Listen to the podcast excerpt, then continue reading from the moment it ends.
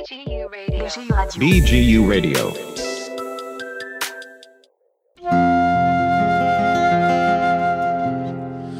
מדברים ספרות, פודקאסט עם מיטב הסופרים הישראליים על ספרים, ספרות ומה שביניהם. עורכים ומגישים חיים פסחוב ואביב מלכה.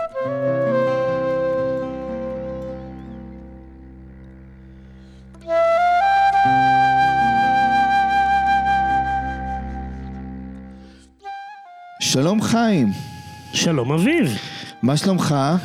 אני בסדר גמור, ואתה? אני בטוב. פרק שביעי של הפודקאסט שלנו מדברים ספרות, ואת מי ראיינו הפעם? אז הפעם אה, נצלול עם המאזינים קצת לעולמם של חכמי התלמוד ובית המדרש, ונעשה את זה בעזרת הסופרת אמונה אלון, שתדבר על ספרה במופלא ממני.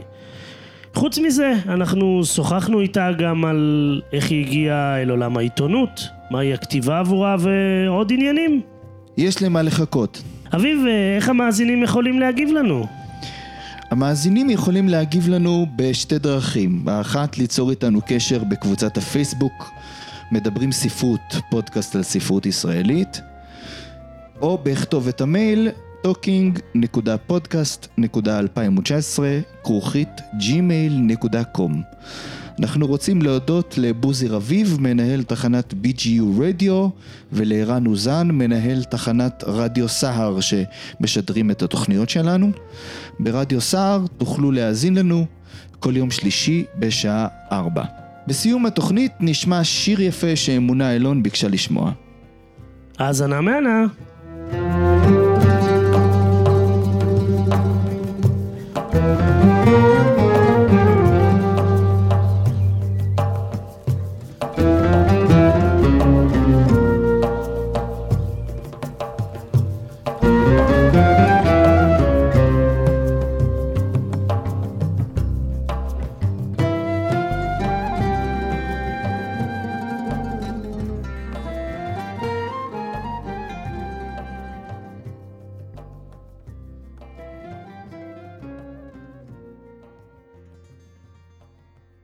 שלום לסופרת אמונה אלון. שלום לכם, אביב וחיים. מה שלומך? אה, תודה, בסדר, ברוך השם. תספרי לנו קצת על עצמך. אני בת 64, נולדתי בירושלים. גדלתי בירושלים ובניו יורק לסירוגין, כי הוריי היו קשורים גם לאמריקה, אז נסענו הלוך וחזור. אה, בגיל 19 נישאתי לבני, הרב בני אילון, אה, זכרו לברכה, נפטר לפני שנתיים וחצי. הוא היה אה, ראש ישיבה וחבר כנסת ושר בממשלה. גרנו ברמת הגולן, אחר כך בעמק בית שאן, אחר כך הרבה שנים ביישוב בית אל. עסקתי גם בעיתונות, כי הכתיבה שלי במשך הרבה שנים אה, הכתיבה הספרותית הייתה כאילו מותרות בעיניי. אני אה, חשבתי שזה פחות אה, נחוץ שאני אכתוב כתיבה ספרותית, ולכן הייתי כותבת רק בשעות הפנאי, והכתיבה העיתונאית, וכתיבה לילדים, וכתיבה... עסקתי גם בהוראה, אבל מבחינת כתיבה, הגעתי קודם לעיתונות, לפני שהגעתי לספרות, פשוט מקוצר זמן, גם גידלתי שישה ילדים בשנים ההן וכל זה. אז הייתי עיתונאית כזאת אה, שמזוהה מאוד עם הימין באופן טבעי, ותמיד אה, ב... בכל מיני פאנלים ודברים כאלה ייצגתי את ה, מה שנקרא המתנחלים. אה, היה לי טור קבוע ב, בעיתונות הרבה שנים, רוב השנים בידיעות אחרונות. אבל כל השנים, מה שחשוב, הסיבה שהזכרתי את זה בכלל, את הטור, היא שכל השנים אה, כתבתי ספרות רק ככה מן הצד, ולכן, על אף שהתחלתי לכתוב הרבה מאוד סיפורים וגם רומנים, לא התפניתי לסיים רומן ולהוציא לאור עד שהייתי כבר די אה, מבוגרת. רק אה, בגיל, כשהייתי בת 49, יצא הרומן הראשון שלי. או-הו.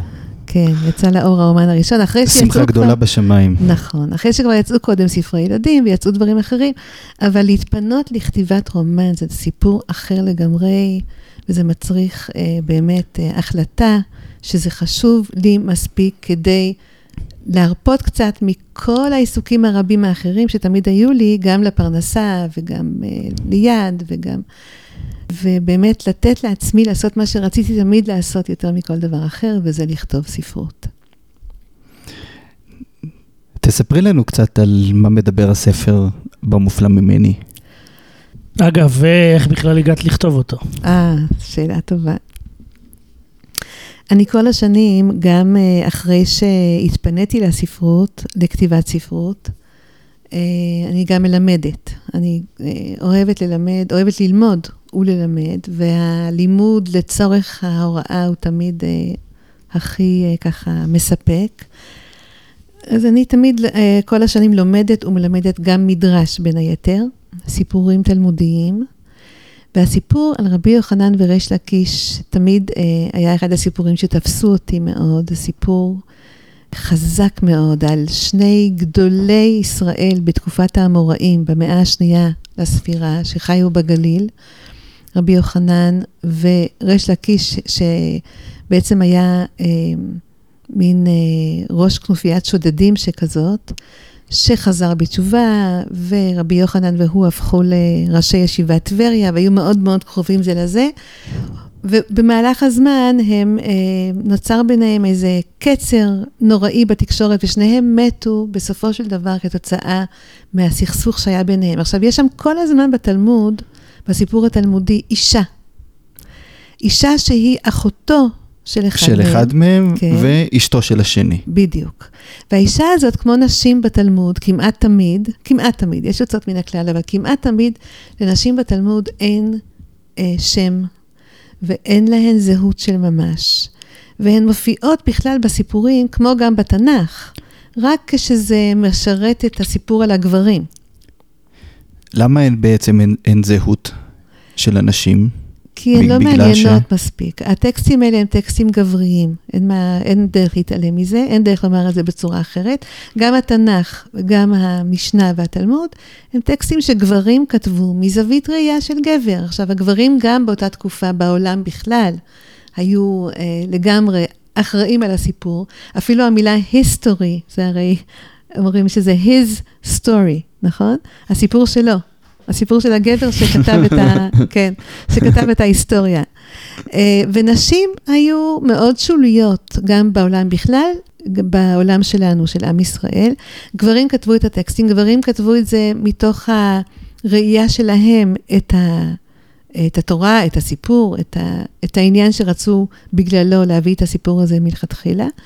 ואם יש שם איזו אישה, אחות של מישהו, אשתו של מישהו, בסדר, נגיד שהיא הייתה, אבל לא צריך להגיד איך קראו לה, לא צריך לספר איזה אופי היה לה, מה היא הייתה, מי היא הייתה. עכשיו, האישה בסיפור הזה של רבי יוחנן וריש לקיש, היא יחסית אה, מקבלת מקום גם אה, מבחינת האישיות שלה, קצת, אבל צריך לקרוא ממש בין השורות כדי למצוא את זה. כדי לראות שהתלמוד כן מספר לנו גם עליה מעט, שם אין לה, אבל יש לה אופי שמתגלה מבין השורות, ואני רציתי לכתוב את הסיפור הזה מנקודת המבט שלה, של האישה. אז הגיבורה של הספר הזה שמה לירז. לירז זה כמובן מלשון רז, סוד. יש בה סוד כזה במהות שלה. ובספר הזה היא אה, חיה בשני מישורים. זה ספר של דלתות מסתובבות. שבו שתי האפשרויות של חיי האישה הזאת מסופרות. ולא ברור, לא לקורא ולא לכותבת, כלומר, גם לי עצמי לא היה ברור כשכתבתי את זה, איזו מהאפשרויות האלה היא זו שהיא חיה אותה, ואיזו היא זו שהיא מדמיינת אותה. עכשיו, באפשרות אחת, היא אה, לירז רווקה, שלא רוצה להתחתן ולא רוצה להביא ילדים לעולם. כן. יש לה אח תאום אה, בשם אה, נאור, שהוא אה, אה, לומד באיזו ישיבה בצפת, היא גדולה בתורה, יש לה הרבה תלמידות, היא מלמדת במדרשה של בנות, שזו תופעה, אגב, מאוד מעניינת היום שיש בארץ. בשני העשורים האחרונים יותר ויותר התופעה הזאת אה, מתפשטת של נשים שלומדות תורה לעומק ובצורה מאוד רצינית, והיא מין אה, אדמו"רית כזאת, מין אישה ככה שהרבה באות ללמוד אצלה. והיא מלמדת עכשיו, בזמן שהסיפור מסופר, את, הסיפ... את סיפורם של רבי יוחנן וריש לקיש. באפשרות השנייה, שזה קו מקביל שאינו נפגש לכאורה בקו הזה, היא נשואה, אותה לירז, נשואה, אה, לב, ליד, לבחור בשם אביב, שהיה חבר ילדות שלה ושל התאום שלה נאור, שקיים גם במציאות הזאת שלה, אבל אה, הוא אה, ראש ישיבה, הוא עצמו גדול בתורה, והיא נשואה לאביו כאמור, יש לה אה, שלושה ילדים והיא בהריון הרביעי שלה, והסיפור של רבי יוחנן וריש לקיש הוא סיפור חייה. כלומר, היא חיה עכשיו את המציאות הזאת שבה אחיה ובעלה, שהיו אה, אותו סוג של אה, חברותה ככה וחברים בלב ובנפש ובתורה, כמו רבי יוחנן וריש לקיש, נפל ביניהם דבר, הם בסכסוך נוראי עכשיו אחד עם השני, והם הם בעצם, היא בעצם חיה את הסיפור של רבי יוחנן וריש לקיש בחייה שלה. בעוד שבמציאות השנייה שלה, עם הדלתות המסתובבות ההן, היא מלמדת את זה. למה בעצם יש שתי עלילות מקבילות? קודם כל, אני חושבת שכל אחד מאיתנו אינו יכול שלא להשתעשע, או לפעמים זה לא משעשע כל כך, לפעמים זה די מבאס, במחשבה, מה היה קורה אם הייתי בוחר בדרך אחרת? יש את, את השיר הידוע של רוברט אה, פרוסט, כן? הדרך שלו, הדרך שלא הלכתי בה. מה היה קורה אם הייתי כן הולך בה? אז זה מאוד אה, היה לי ככה מעניין לבחון מה קורה אם, אם, אם הולכים בדרך האחרת. וכמו שקודם אמר, הסברתי, ניסיתי להסביר, אני בעצמי לא בטוחה שאני, שאני מבינה את זה, אבל אה, לירז חיה את אחת האפשרויות האלה, והיא נוהגת אה, להיכנס לתוך איזה מין אה, דמיון מודרך כזה שהיא עושה לעצמה, דמיון נובע, שבו היא מדמיינת מה היה קורה אם היא הייתה בוחרת בדרך האחרת. כי את אביו היא הכירה בכל מקרה בנעוריה, והם היו, הם אהבו זה את זו. נאור הוא בכל מקרה אחיה התאום שהיא מאוד מאוד קשורה אליו, אבל אם היא התחתנה עם אביו או לא, אם היא בחרה להיות אה, אשת איש ואם לילדים, או בחרה להקדיש את חייה לתורה, זאת שאלה שלא חייבים לפתור. עכשיו, כמובן יש לכל אחד מאיתנו הרבה יותר מדרך אחת שאנחנו לא הולכים בה. כל אחד מאיתנו יודע שיש אין סוף דרכים שהוא לא הלך בהן, נכון? דרך אחת שאנחנו הולכים בה, ועוד אין סוף אפשרויות שאנחנו, או שלא בחרנו בהן, או שהן לא בחרו בנו. כל מיני חיים שאנחנו לא חיים אותם, אבל שיכולנו אולי בנסיבות אחרות לחיות אותם. פה לקחתי רק את שתי האפשרויות האלה, הדי קיצוניות, זו מול זו, ובחנתי את שתיהן. עכשיו, הסיפור שבתחתית הסיפור הזה, יש שם עוד סיפור אה, מדרשי מאוד מאוד אה, יסודי על בריאת האישה. שכשאלוהים ברא את האישה, בתחילה הוא ברא אותה אה, כמו לירז הרווקה שלא רוצה להתחתן. כן, כן, אבל זה יותר מדרש בעצם. אה, כן, אבל זה מדרש שהארי הקדוש בונה, בונה עליו תורה מאוד מאוד אה, מסועפת, שהוא מסביר על פיה את כל התורה, נביאים, כתובים, היסטוריה, הכל. שיש שתי מהויות נשיות בעולם בעצם.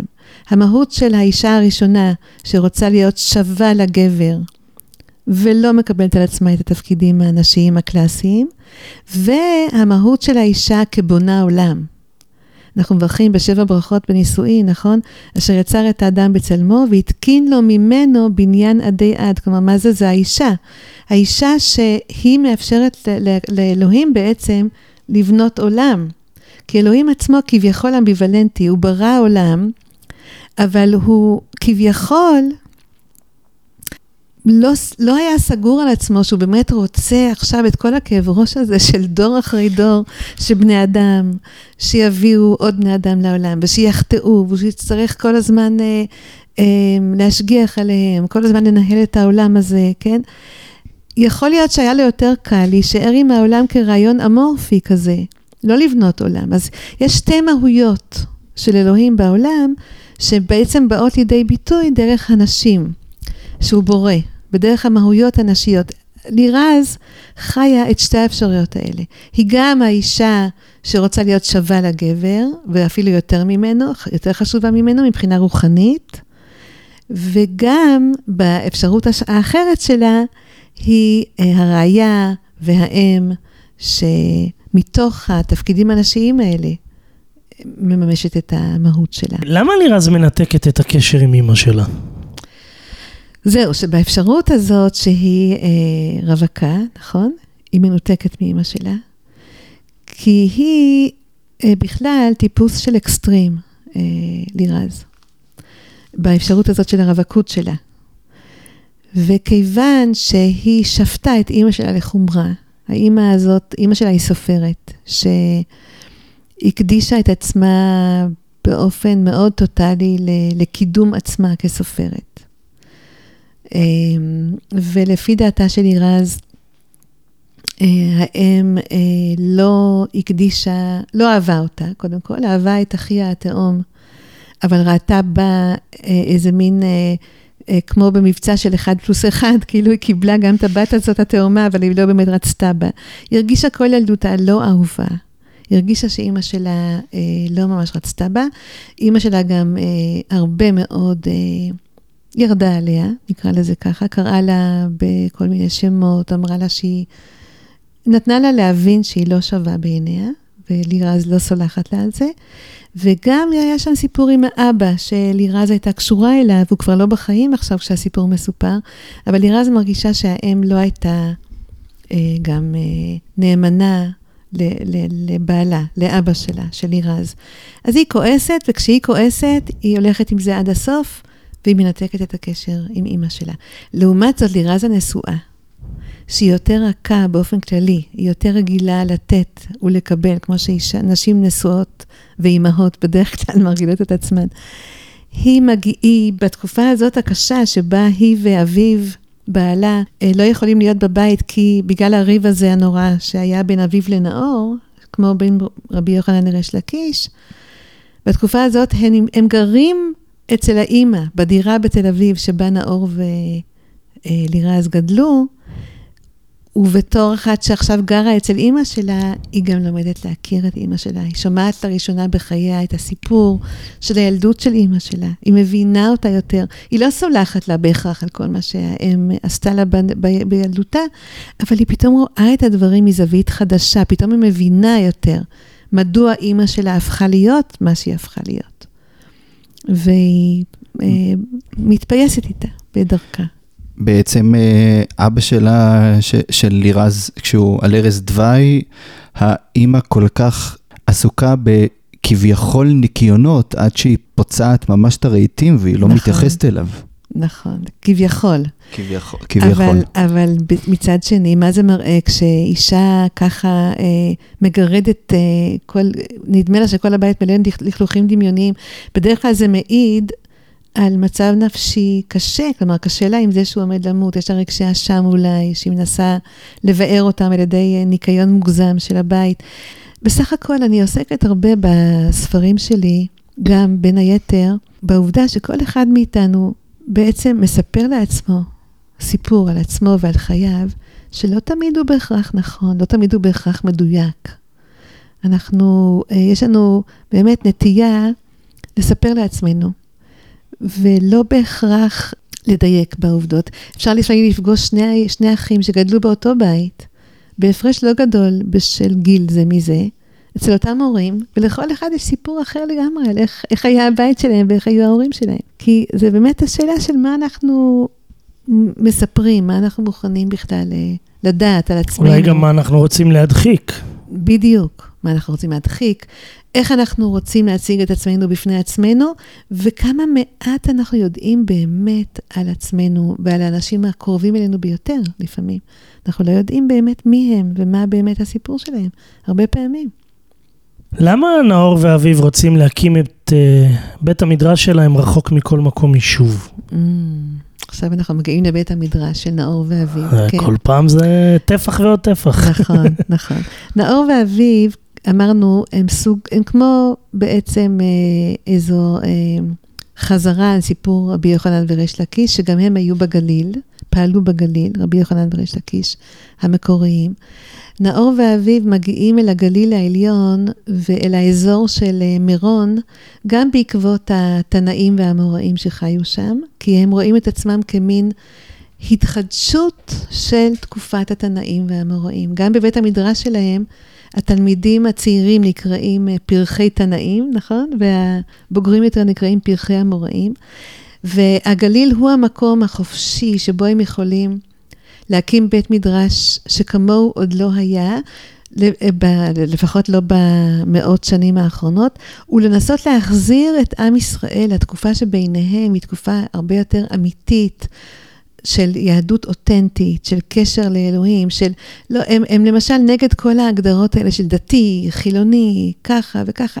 לחזור למקורות הבס... האמיתיים שלנו כעבדי השם. הם אומרים, אנחנו לא רוצים, הם אומרים לתלמידים שלהם, אנחנו לא רוצים שתהיו דתיים, אנחנו רוצים שתהיו עבדי השם. שתעשו באופן חופשי וטבעי, ולא מפני שכופים עליכם עם איזה דת, עם איזה חוק, עם איזה משהו שבא מלמעלה.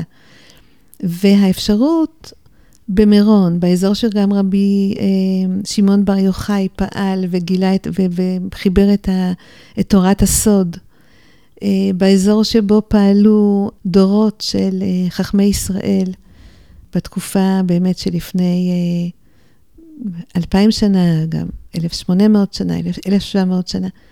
לשם הם רוצים לחזור, גם מבחינת האווירה והדרך. אבא של לירז ונאור מוזכר רק כדמות שולית בספר. נכון, קודם כל הוא לא בחיים, כבר די הרבה שנים. ויש עוד דבר, רבי יוחנן ואחותו, כן, מהסיפור המקורי שאנחנו פה הולכים בעקבותיו, התלמוד מספר עליהם שהם היו יתומים בכלל, מהורים. האב, אה, האבא של רבי יוחנן נפטר עוד לפני שהוא נולד, והאם נפטרה כאשר הוא נולד. אז לכן אני גם הסקתי מזה, אין, אי אפשר שלא להסיק, שהאחות שהוא מזכיר, הרי בסיפור המקורי האחות מופיעה מיד, המפגש בין רבי יוחנן אה, לבין ריש לקיש מתרחש, המפגש הראשון מתרחש בתוך מימי הירדן, הירדן ההררי, כן, שם בגליל. רבי יוחנן אה, מתרחץ, אה, ריש לקיש, שהוא כאמור איזה מין אה, טיפוס כזה שודד, אה, רואה אותו מרחוק, קופץ למים, חושב, חושב שהוא אישה יפה. הוא חושב, כן, הוא חושב, אה, הוא חושב שהוא אישה. כן, ואז רבי יוחנן אומר לו, אה, אם תחזור בך, כלומר, אם תלמד תורה ותחזור בתשובה, אני אתן לך את אחותי שהיא יפה ממני. זאת אומרת, עוד כשהם נפגשים שם במים, בעצם האחות כבר שם, היא לא נוכחת, אבל רבי יוחנן נותן אותה לחבר שלו. עכשיו, האחות הזאת, לפי, אם הם יתומים, נכון? אז היא הייתה או מבוגרת ממנו או תאומה שלו. יכול להיות. נכון? לכן בסיפור שלי היא תאומה שלו, כי הרי אם האימא נפטרה כשהוא נולד, אז היא לא ילדה אחר כך עוד בת. אמ, אז בסיפור שלי היא תאומה שלו, לירז, תאומה של, של, אה, של נאור, והם סוג של יתומים. האב לא בתמונה, נפטר, וגם כשהוא היה בחיים, הרושם שהוא השאיר על הילדים היה מאוד uh, מצומצם, כי האם שם הייתה יותר חזקה, והאם, גם אם היא חיה עכשיו, ללירז אין קשר איתה, היא מרגישה כמו יתומה, על אף שיש לה את האימא הזאת. BGU Radio. מדברים ספרות.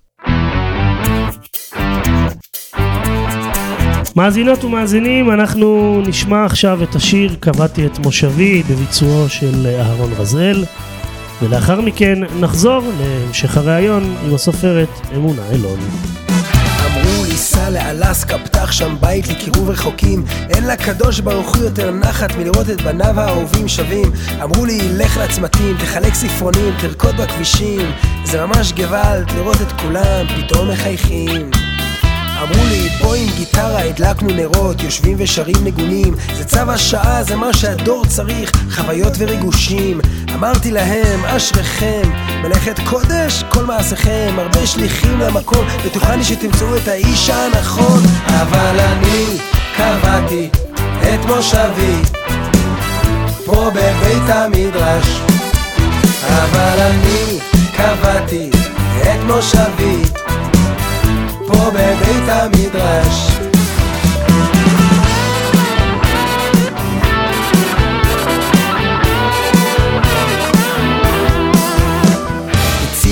של חזן בחו"ל, קהילה של אנשים עמידים, הזדמנות נדירה ליצור קשרים, להגיע לקהלים חדשים. כמעט נרשמתי לסדנה של גוף ונפש, מנחים מרתקים, שלושה מפגשים, ארבעה תשלומים, אתה חי חיים יותר איכותיים, אבל אני קבעתי את מושבי, פה בבית המדרש. אבל אני קבעתי את מושבי. פה בבית המדרש. נכון שזה וזה דברי אלוקים חיים. בצבא חזק צריכים את כל סוגי החיילים. אבל אני קבעתי את מושבי. בבית המדרש הישן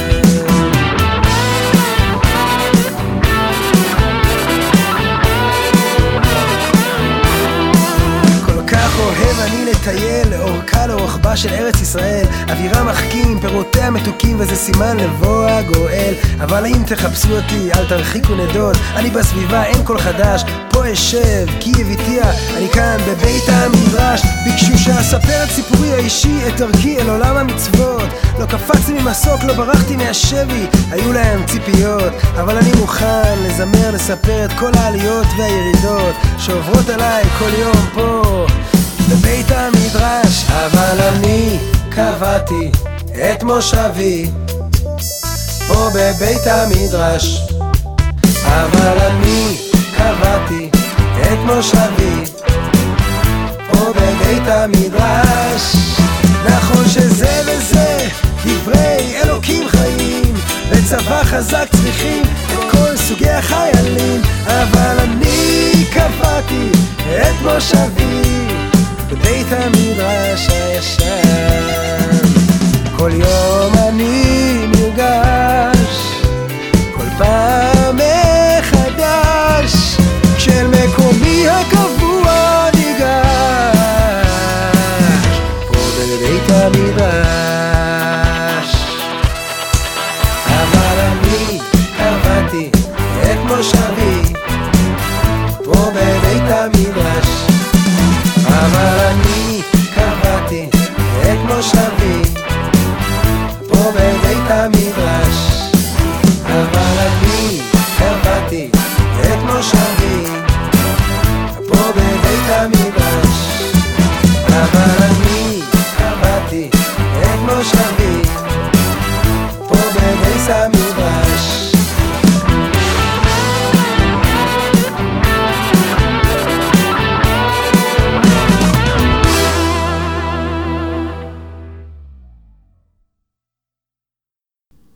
נדבר קצת על אורנה.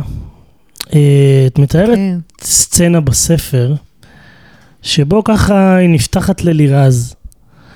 ואני לפחות הרגשתי שהיא מרגישה די רגשי נחיתות על התפקיד שלה כאימא וכראיה. נכון, נכון. היא באמת מגלמת... תסבירי את זה קצת, או כן. למה, למה זה קרה. זה בעיקר אה, קורה מול לירז הרווקה.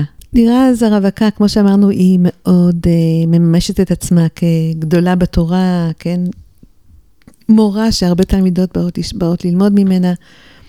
ואורנה, שאפילו השם שלה בנוי מהיפוך של ההעברות של שם בעלה, נאור, כן? נאור ואורנה הם זוג.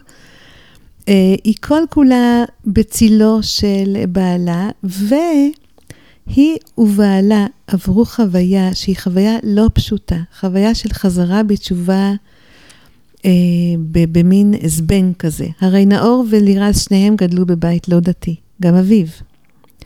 הם חזרו בתשובה יחד כולם.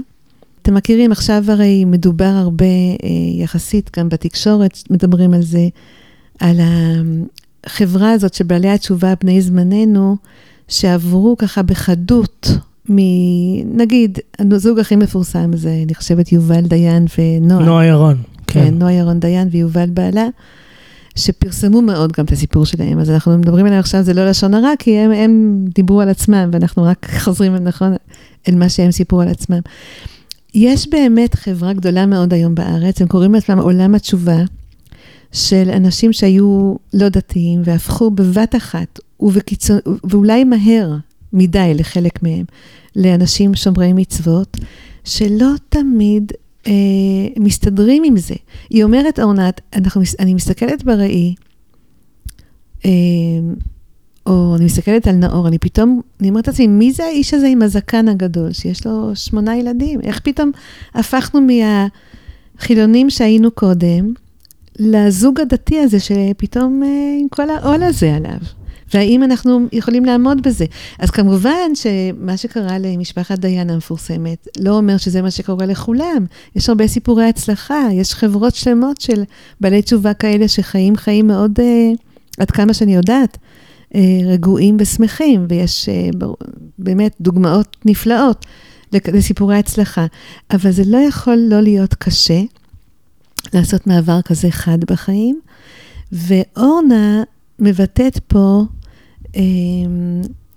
את, ה, אמ, את מה שהרבה פעמים נשים מרגישות, אולי אני לא אישה מספיק טובה, גם אישה לא דתייה, אני חושבת, יכולה להרגיש את הדברים האלה. אולי רק כולם מסתדרות עם, ה, עם הבית והילדים, ורק אני, אצלי תמיד בלאגן. ורק אצלי הילדים אה, לובשים אה, בגדים, אותו בגד יום אחריהם, כי אני לא מספיקה לכבס, ורק אני לא מספיק מאכילה אותם אוכל בריא. יש הרבה נשים שחיות עם הרגשי נחיתות האלה. כן, היא אומרת, אני מבשלת גרועה, אני הפכתי את החולצות של נאור לצבע ורוד מזוויע. נכון, נכון.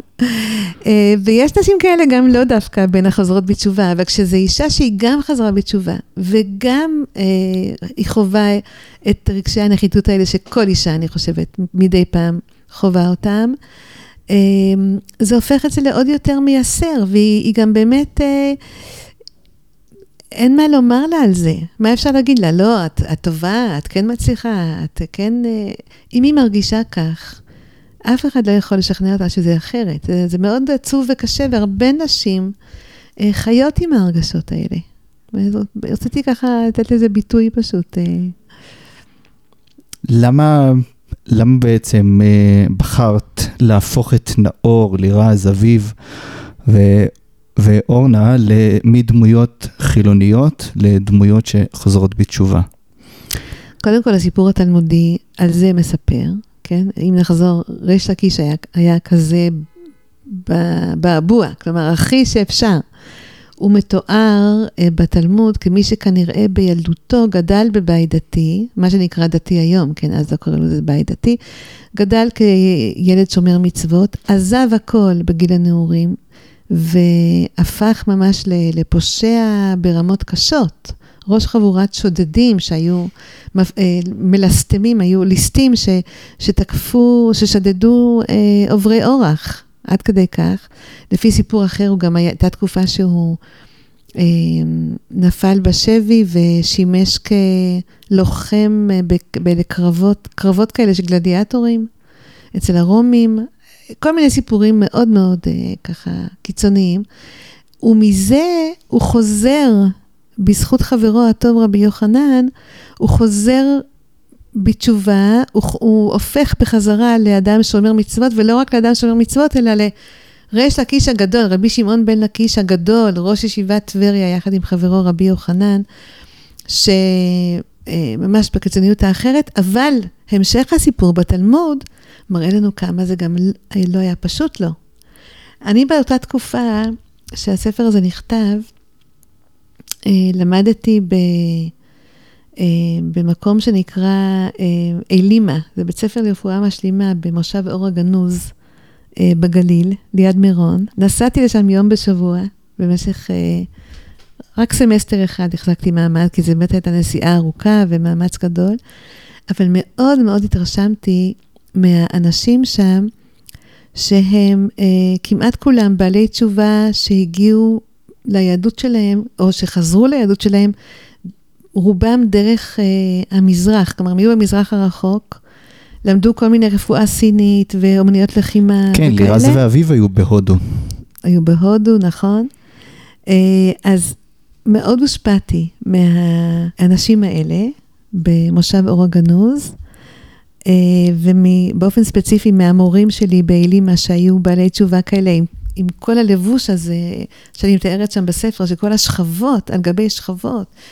של, של בגדים ושל זקן ופאות וכובע. כן, ו... זה, זה החרדים של היום אה, מתלבשים ככה. אבל לא, אה, יותר אלה, אה, פה מדובר לא סתם על חרדים, אלא על חסידים בעלי תשובה. אתה רואה את המורה שלך לצ'יקונג עומד עם כל התחפושת הזאת ומלמד אותך צ'יקונג, אתה מבין? זו תופעה, זה ממש הרשים אותי מאוד. ו... אז גם זה השפיע, אה, לירז מאוד רוצה שאביב יחזור להתפלל, אבל הוא אומר לה, אני לא יכול. נכון. זה גם אה, משליך על הדמויות. כן, מה שקורה שם זה שכמו בסיפור של אה, פיגמליון, כן, שעשו עליו את ההצגה הידועה, גברתי ענווה, אה, אם אביו מרגיש בשלב מסוים שהוא היה הפיגמליון של נאור, שנאור בעצם אף פעם לא באמת היה חבר שלו, אלא ראה בו פרויקט, לקח אותו כפרויקט, להחזיר אותו בתשובה, ללמד אותו תורה, וזה זה גם בדיוק מה שמרגיש לפי הפירוש אה, ש, שלי, אה, ריש לקיש, כשרבי יוח, יוחנן אומר לו את מה שגורם לנתק הגדול ביניהם. כלומר, אני חושבת שהסיפור, גם התלמודי וגם הסיפור שבניתי בהשראת הסיפור התלמודי, זה סיפור על אהבה נכזבת, על שני חברים מאוד מאוד טובים, שאחד מהם חושב בטעות שהשני לא אהב אותו בעצם אף פעם, לא באמת רצה בו כחבר, אלא ראה בו פרויקט, ראה בו אה, איזה מין... אה, אה, תלמיד שהוא צריך ללמד אותו, ולא לא באמת היה חבר שלו, ובעקבות זה, אביו מרגיש שהוא לא ראוי להתפלל. שכנראה אם נאור מתייחס אליו ככה רק כאל פרויקט ולא באמת כאל אה, חבר ששווה אליו, אז הוא, אביו, אה, כנראה לא ראוי באמת לשמור מצוות ולהתפלל ולהיות התלמיד חכם הזה שהוא חשב שהוא, לפני הנתק בינו לבין נאור. אז זה לא זו בלבד שהוא, שקשה לו להתפלל, אלא הוא מביא את עצמו לקיצוניות של לעבור עבירות כדי להוכיח לעצמו שהסיפור שלו עם התורה נגמר. וזה מצער אותו, זה לא, הוא לא מעיף מעל, עצ, מעל עצמו את המצוות כי הוא רוצה לחזור לחיי הוללות. לא, הוא היה רוצה להמשיך לשמור את המצוות, אבל הוא מרגיש שהוא לא ראוי לזה, ובצער ובכי ובדמעות הוא מכריח את עצמו לעבור עבירות, אה, לעבור ממש אה, עבירות. נחזור קצת לקיבוץ חניתה, לא סתם. לא- לאימא קוראים כן, אני יודע. איך אה, בחניתה לא בוער הרצון אה, לחזור לקשר עם לירז בכל מחיר? איך אתה יודע שלא בוער בה? על כל פנים, זה לא, זה לא נראה כזה. זאת אומרת, היא מנסה פעם, פעמיים, שלוש, רואה שלא עונים לה, Mm, אבל יש איזו סצנה שהיא מדמיינת שאולי כן תבוא אליה הביתה. נכון, נכון. ו- וואו, אני, חיים, אתם כל כך, השאלות שלכם כל כך מרגשות אותי, כי אתם שמים לב לדברים, לדקויות. אתם יודעים שזה נדיר שסופר שומע שקוראים שלו ממש עלו עליו. מצאתם את הדברים הכי, שהכי מכאיבים לי בתוך, שניסיתי ככה פודקאסט על לבטא. ספרות או לא? ממש, לא, זה באמת מדהים מה שאתם עושים, השאלות שלכם מדהימות אותי. נכון, היא מדמיינת, והיא בעצם רוצה ולא רוצה, שאימא שלה לא תוותר עליה. שאימא שלה תבוא אליה, אפילו תבוא להרצאה שלה, ותשב בתוך הקהל בין מאות השומעות שלה, אפילו בתחפושת, עם משקפי שמש וכובע או משהו, ו... אבל שהיא לא תוותר עליה, נכון. ההורים הרבה פעמים אה, באמת לא יודעים שילד, גם כשהוא כבר בוגר, הוא עדיין ילד שלהם, הוא עדיין זקוק להם כאימא וכאבא. לפעמים אנחנו כהורים מגיבים כאילו, טוב, אתה לא רוצה אותי, לא צריך. וזה לא, אנחנו, אנחנו פשוט צריכים להבין, אני חושבת תמיד, שהתפקיד שלנו כאימא או כאבא אינו מסתיים, גם כשהילד אומר לנו, לכי ממני או לך ממני, אנחנו צריכים להתעקש על זה ולהגיד, לא, אני לא מוותרת עליך, אתה הילד שלי, אני אימא שלך, אני לא מוותרת. אבל זה לא, הורים לא תמיד מבינים את זה. הגאווה הפגועה יכולה לגרום להורה להתייאש ולהגיד, טוב, היא לא רוצה אותי, אז אני לא באה. למה לירז בעצם צריכה להחליט למי היא נאמנה יותר, לנאור או לאביו? היא קרועה ביניהם כי הם מסוכסכים ביניהם. וזו בעצם נאמנות רגשית, היא לא מצופה לעשות משהו בקשר לזה. אבל אה, נאור, אחיה, פגע פגיעה אנושה באביו, אהובה, בעלה. ונאור והיא, זה לא סתם אח ואחות, הם באמת קשורים מאוד זה לזו. והיא, הסיפ... הספר הרי מתחיל בסצנה הזאת שבה היא נוסעת אל נאור לבקש, אה, לבקש רחמים על אביו, שבקש שיעזור לאביו, שיתנצל בפניו, שיתפייס איתו.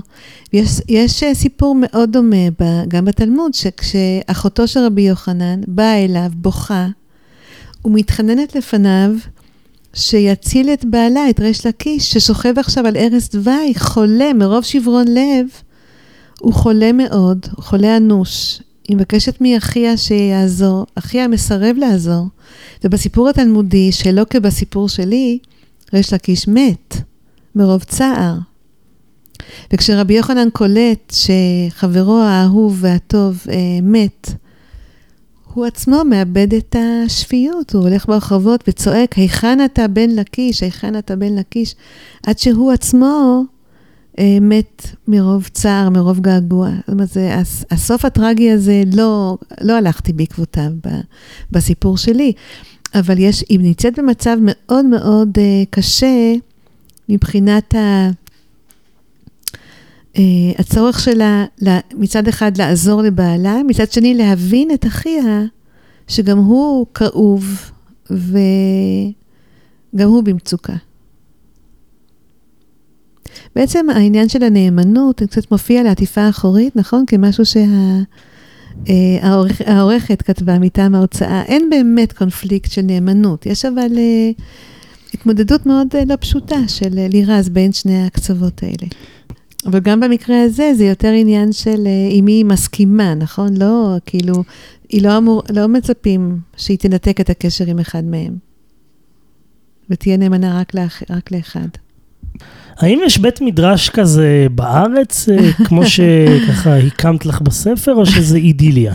אז זאת אידיליה, בהחלט. קיבלתי לא מעט תגובות בשנים מאז שהספר יצא, מכל מיני uh, מקומות, בתי מדרש, שאמרו לי שהושפעו מהספר. או. כן, ושניהלו דיון עד כמה הם רוצים או מסוגלים uh, להתנהל כמו, כמו בית המדרש הזה. Uh, אני חושבת, כמו שאמרתי לכם, שבאלימה יש חתירה לכיוון כזה, כלומר מבחינת ה, הקשר עם הגוף, אחד הדברים באמת שבבתי, שבישיבות בדרך כלל אין, זה קשר עם הגוף. אה, בכלל, יהודים במשך הרבה שנים היו קצת מנותקים מהגופים שלהם, היו כל כך בענייני רוח ורוחניות, שהגופים נדחקו הצידה. היום יש יותר בריאות פיזית בכל הישיבות, אני חושבת. לא של החרדים, אני לא יודעת מה קורה שם, אבל בישיבות של הזרמים היותר... אה, אה, נקרא לזה ציוניים, לאומיים, יש הרבה יותר דיבור על, על הגוף, אה, גם התעמלות פיזית, אה, חזרה לבריאות פיזית. ישיבות הסדר בכלל, וגם מכינות קדם צבאיות, הקשר עם הצבא גם גורם לקשר עם הגוף. אבל אה, מבחינה זאת יש בתי מדרש שכבר יותר דומים לזה שבספר. משאר הבחינות, אני לא יודעת, צריך באמת שני ראשי ישיבה כאלה, נאור ואביב כאלה, כריזמטיים מאוד, ו... פורצי דרך מאוד ומקוריים עד אימה כדי uh, לנהל דבר כזה. פה ושם שיחקתי עם זה שכאילו יש uh, הבלחות של uh, uh, התחברות בין הקווים המקבילים. ונהניתי מזה, uh, אני מודה. באחד הראיונות איתך קראנו ככה את המשפטים הבאים, ונשמח אם תוכלי להסביר אותם, להתייחס אליהם. אז המשפט הראשון היה, כל דמות היא בת אה, דמותי, והמשפט השני היה, כתיבה ספרותית מחיה אותי. מודה באשמה. אז אם תוכלי ככה למה התכוונת, או להסביר, את האמירה הראשונה קודם? את שניהם, מה שתרצי קודם. כן. אני חושבת שכמו שאמרה רחל המשוררת, אמרה את זה בצורה תמציתית מאוד, רק על עצמי לספר ידעתי, זה נכון לגבי כל אדם, וגם לגבי כל אה, יוצר. אנחנו, לא, לא זו בלבד שאנחנו יודעים לספר רק על עצמנו, אלא אין לנו באמת עניין בשום דבר חוץ מעצמנו, לאף אחד מאיתנו. לא נעים להודות. כלומר, גם כשאני קוראת ספר שמישהו אחר כתב, או רואה סרט שמישהו יצר, אני מחפשת שם את עצמי. אני רוצה לדעת, ללמוד מתוך הסיפור שמישהו אחר סיפר משהו חדש על עצמי. וכשאני כותבת, אני רוצה לגלות דברים חדשים על עצמי, ולכן אני כותבת.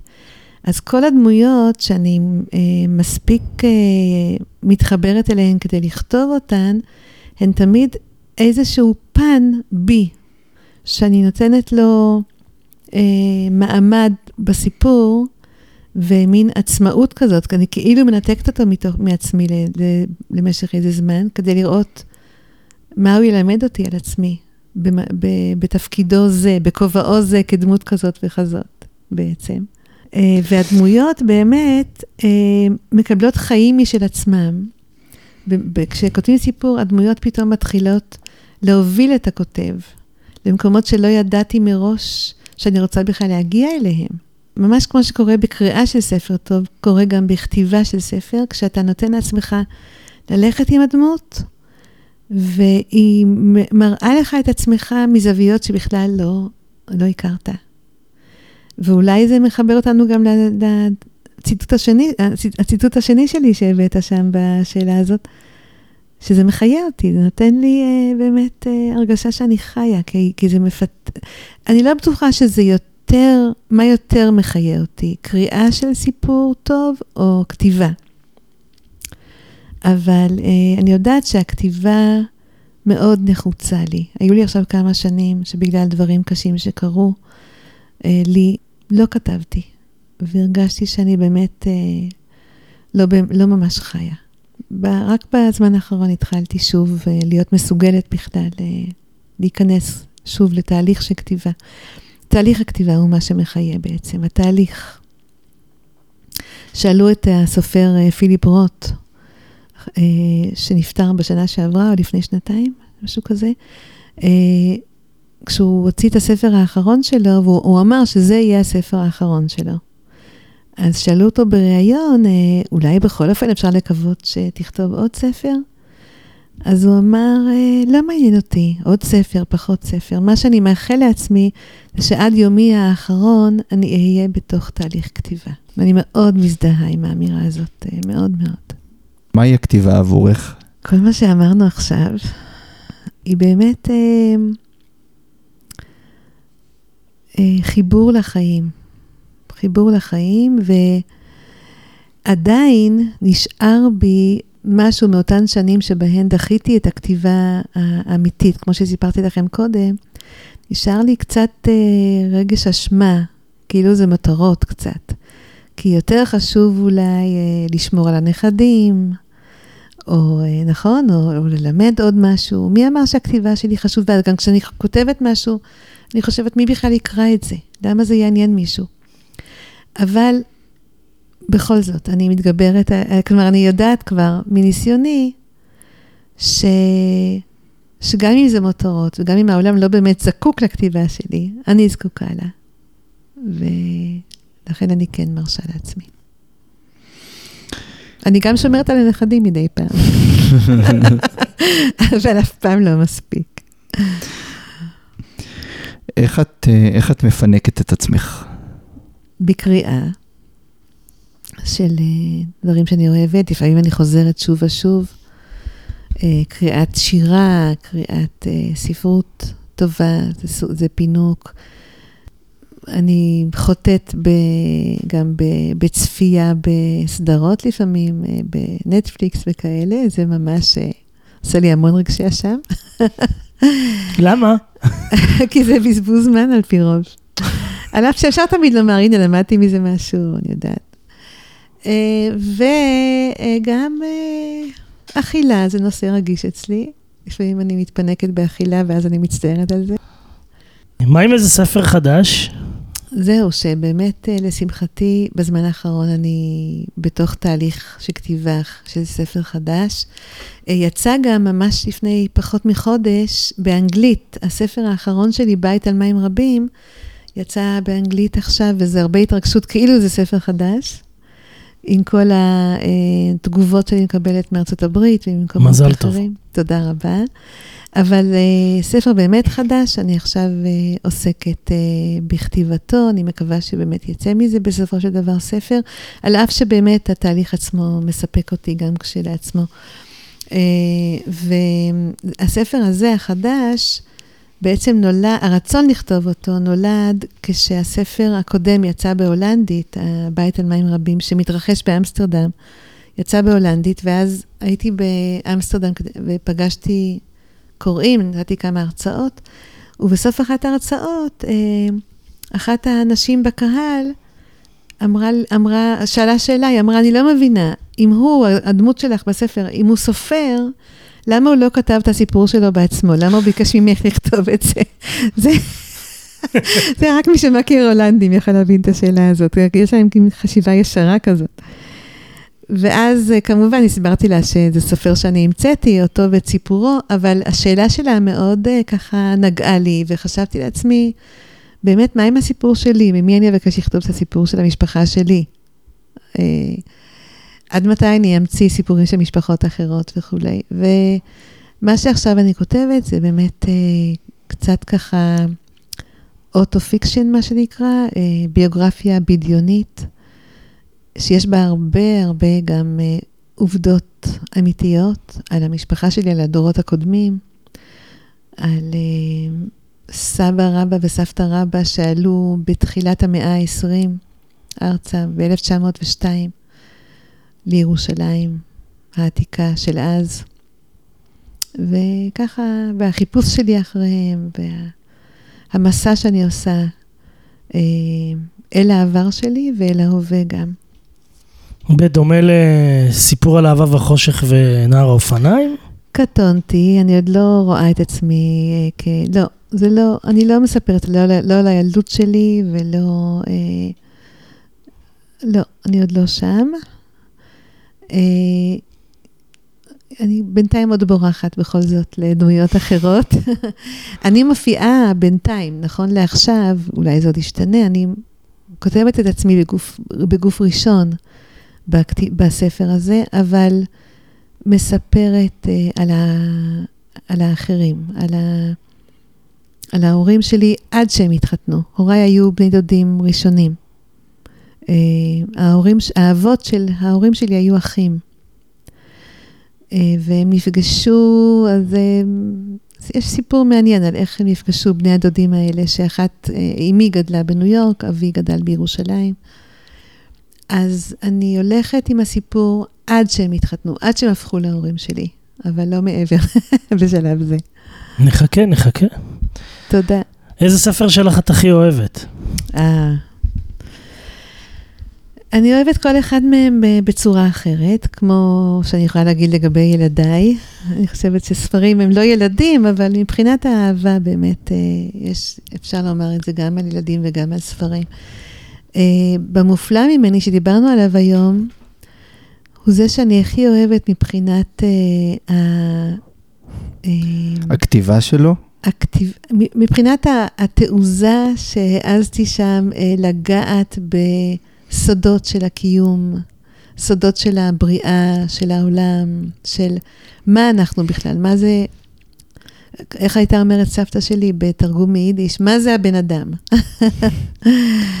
אני חושבת שנגעתי בעצבים הכי חשופים של האנושיות, אה, כפי שאני רואה אותה בספר הזה. אה, ו... ויש שם, אני חושבת, הרבה עומקים, גם אה, רעיונות חסידיים וגם תלמודיים, שאני חושבת שהם מובעים בצורה פשוטה ושווה לכל נפש. להפתעתי, הספר הזה אה, התקבל בצורה מאוד אה, לבבית, אפשר לומר, גם בציבורים לא דתיים. אני בזמנו, כשזה יצא, זה יצא רק שנתיים אחרי הספר שקדם לו, שהיה ותכתבו אהובתנו. ותכתבו אהובתנו היה ספר אה, ככה, אה, שנמכר באמת במספרים מטורפים, והיה מאוד מאוד אהוב על הרבה מאוד אנשים. והספר הוא היה, הזה... אה, הוא היה רב-מכר. הם כולם היו רבי מכר, ברוך השם, הספרים שלי, אבל, אבל הוא עלה על כולם במכירות, כן, ותכתבו אהבתנו. והייתה בו באמת כזאת דרמה סוחטת דמעות כזאת והכול. ופה, בספר הזה, שיצא רק שנתיים אחר כך, הרגשתי שאולי זאת רמה רוחנית גבוהה, שלא כל אחד יתחבר אליה. אבל בסדר, היה, הייתי מוכנה גם שהוא לא יהיה רב מכר, שיקראו אותו רק מעט אנשים. אבל להפתעתי, הוא היה רב מכר, והוא גם היה הספר היחיד שלי עד היום, שהיה מועמד לפרס ספיר, ברשימה הארוכה. או-אה. אז הפתיע אותי שאנשים התחברו אליו על אף האיזוטריות המסוימת שלו. אה, אבל היא שם, אני יודעת שהיא שם, האיזוטריות הזאת, כי באמת הוא, הוא, הוא נוגע ב, ב, ב, בגבהים מאוד uh, ככה לא מובנים מאליהם. מה את מאחלת לעצמך? מאחלת לעצמי, uh, אתה יודע, הדבר, אתם יודעים, הדברים הפשוטים. שנזכה כולנו לבריאות, לשלום, ו... ושאני אמשיך לכתוב, באמת, אה, הלוואי. הסופרת אמונה אלון, תודה רבה על הרעיון הזה. תודה רבה לכם, היה נעים מאוד, ובאמת, אם קוראים כמוכם, כדאי לכתוב. באמת. תודה, תודה. תודה רבה. הרבה בריאות. אמן, גם לכם. ועוד הרבה כתיבה פורייה בכל הסוגים, לילדים, למבוגרים, לעיתונות, לספרות. אמן, תודה רבה, והרבה הצלחה לכם בהמשך, בהמשך דרככם הכל כך uh, מרשימה. תודה. תודה רבה. עד כאן הפרק השביעי של מדברים ספרות. אנחנו רוצים להודות מקרב לב לסופרת אמונה אילון על הריאיון המעניין שהיה לנו איתה. לפרקים נוספים שלנו חפשו ביישומוני ההסכתים השונים מדברים ספרות. אתם מוזמנים לשלוח לנו תגובות הן לקבוצת הפייסבוק שלנו מדברים ספרות, פודקאסט על ספרות ישראלית, או לחילופין לשלוח לנו מייל לכתובת talking.podcast.2019 כרוכית gmail.com לסיום התוכנית נשמע את השיר מחכה, המילים של ריטה, הלחן של עידן רייכל. הביצוע שנשמע הוא של עידן רייכל. להתראות חיים. ביי אביב, נשתמע בפרק הבא. יום אחד זה יקרה, בלי שנרגיש משהו ישתנה. משהו יירגע בנו, משהו ייגע בנו, ולא יהיה ממה לחשוש. וזה יבוא כמו קרב חרוט על כף יד, זה יבוא בטוח בעצמו, כאילו היה שם תמיד, וחיכה רק שנבחין בו, וזה יבוא, אתה תראה, הידיים הקפוצות יתארכו, והלב השומר לא להיפגע, יפעם בקצב רגיל זה יבוא. כמו שהטבע רגיל להיות שלם עם עצמו.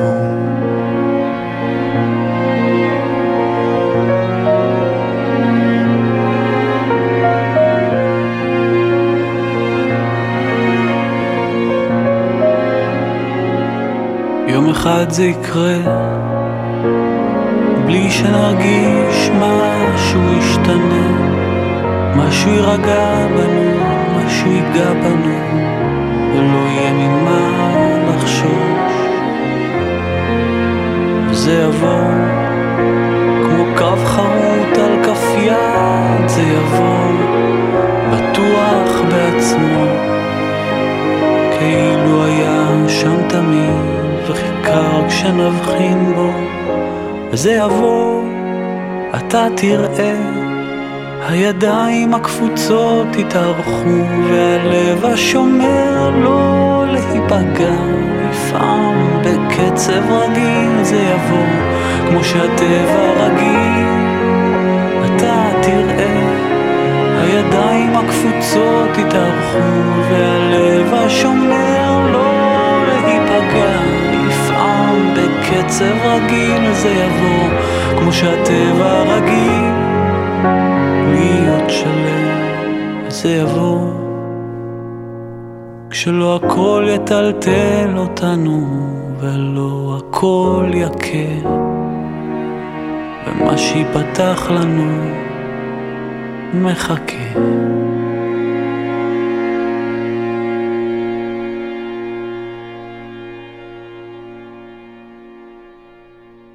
מדברים ספרות. פודקאסט עם מיטב הסופרים הישראליים על ספרים, ספרות ומה שביניהם.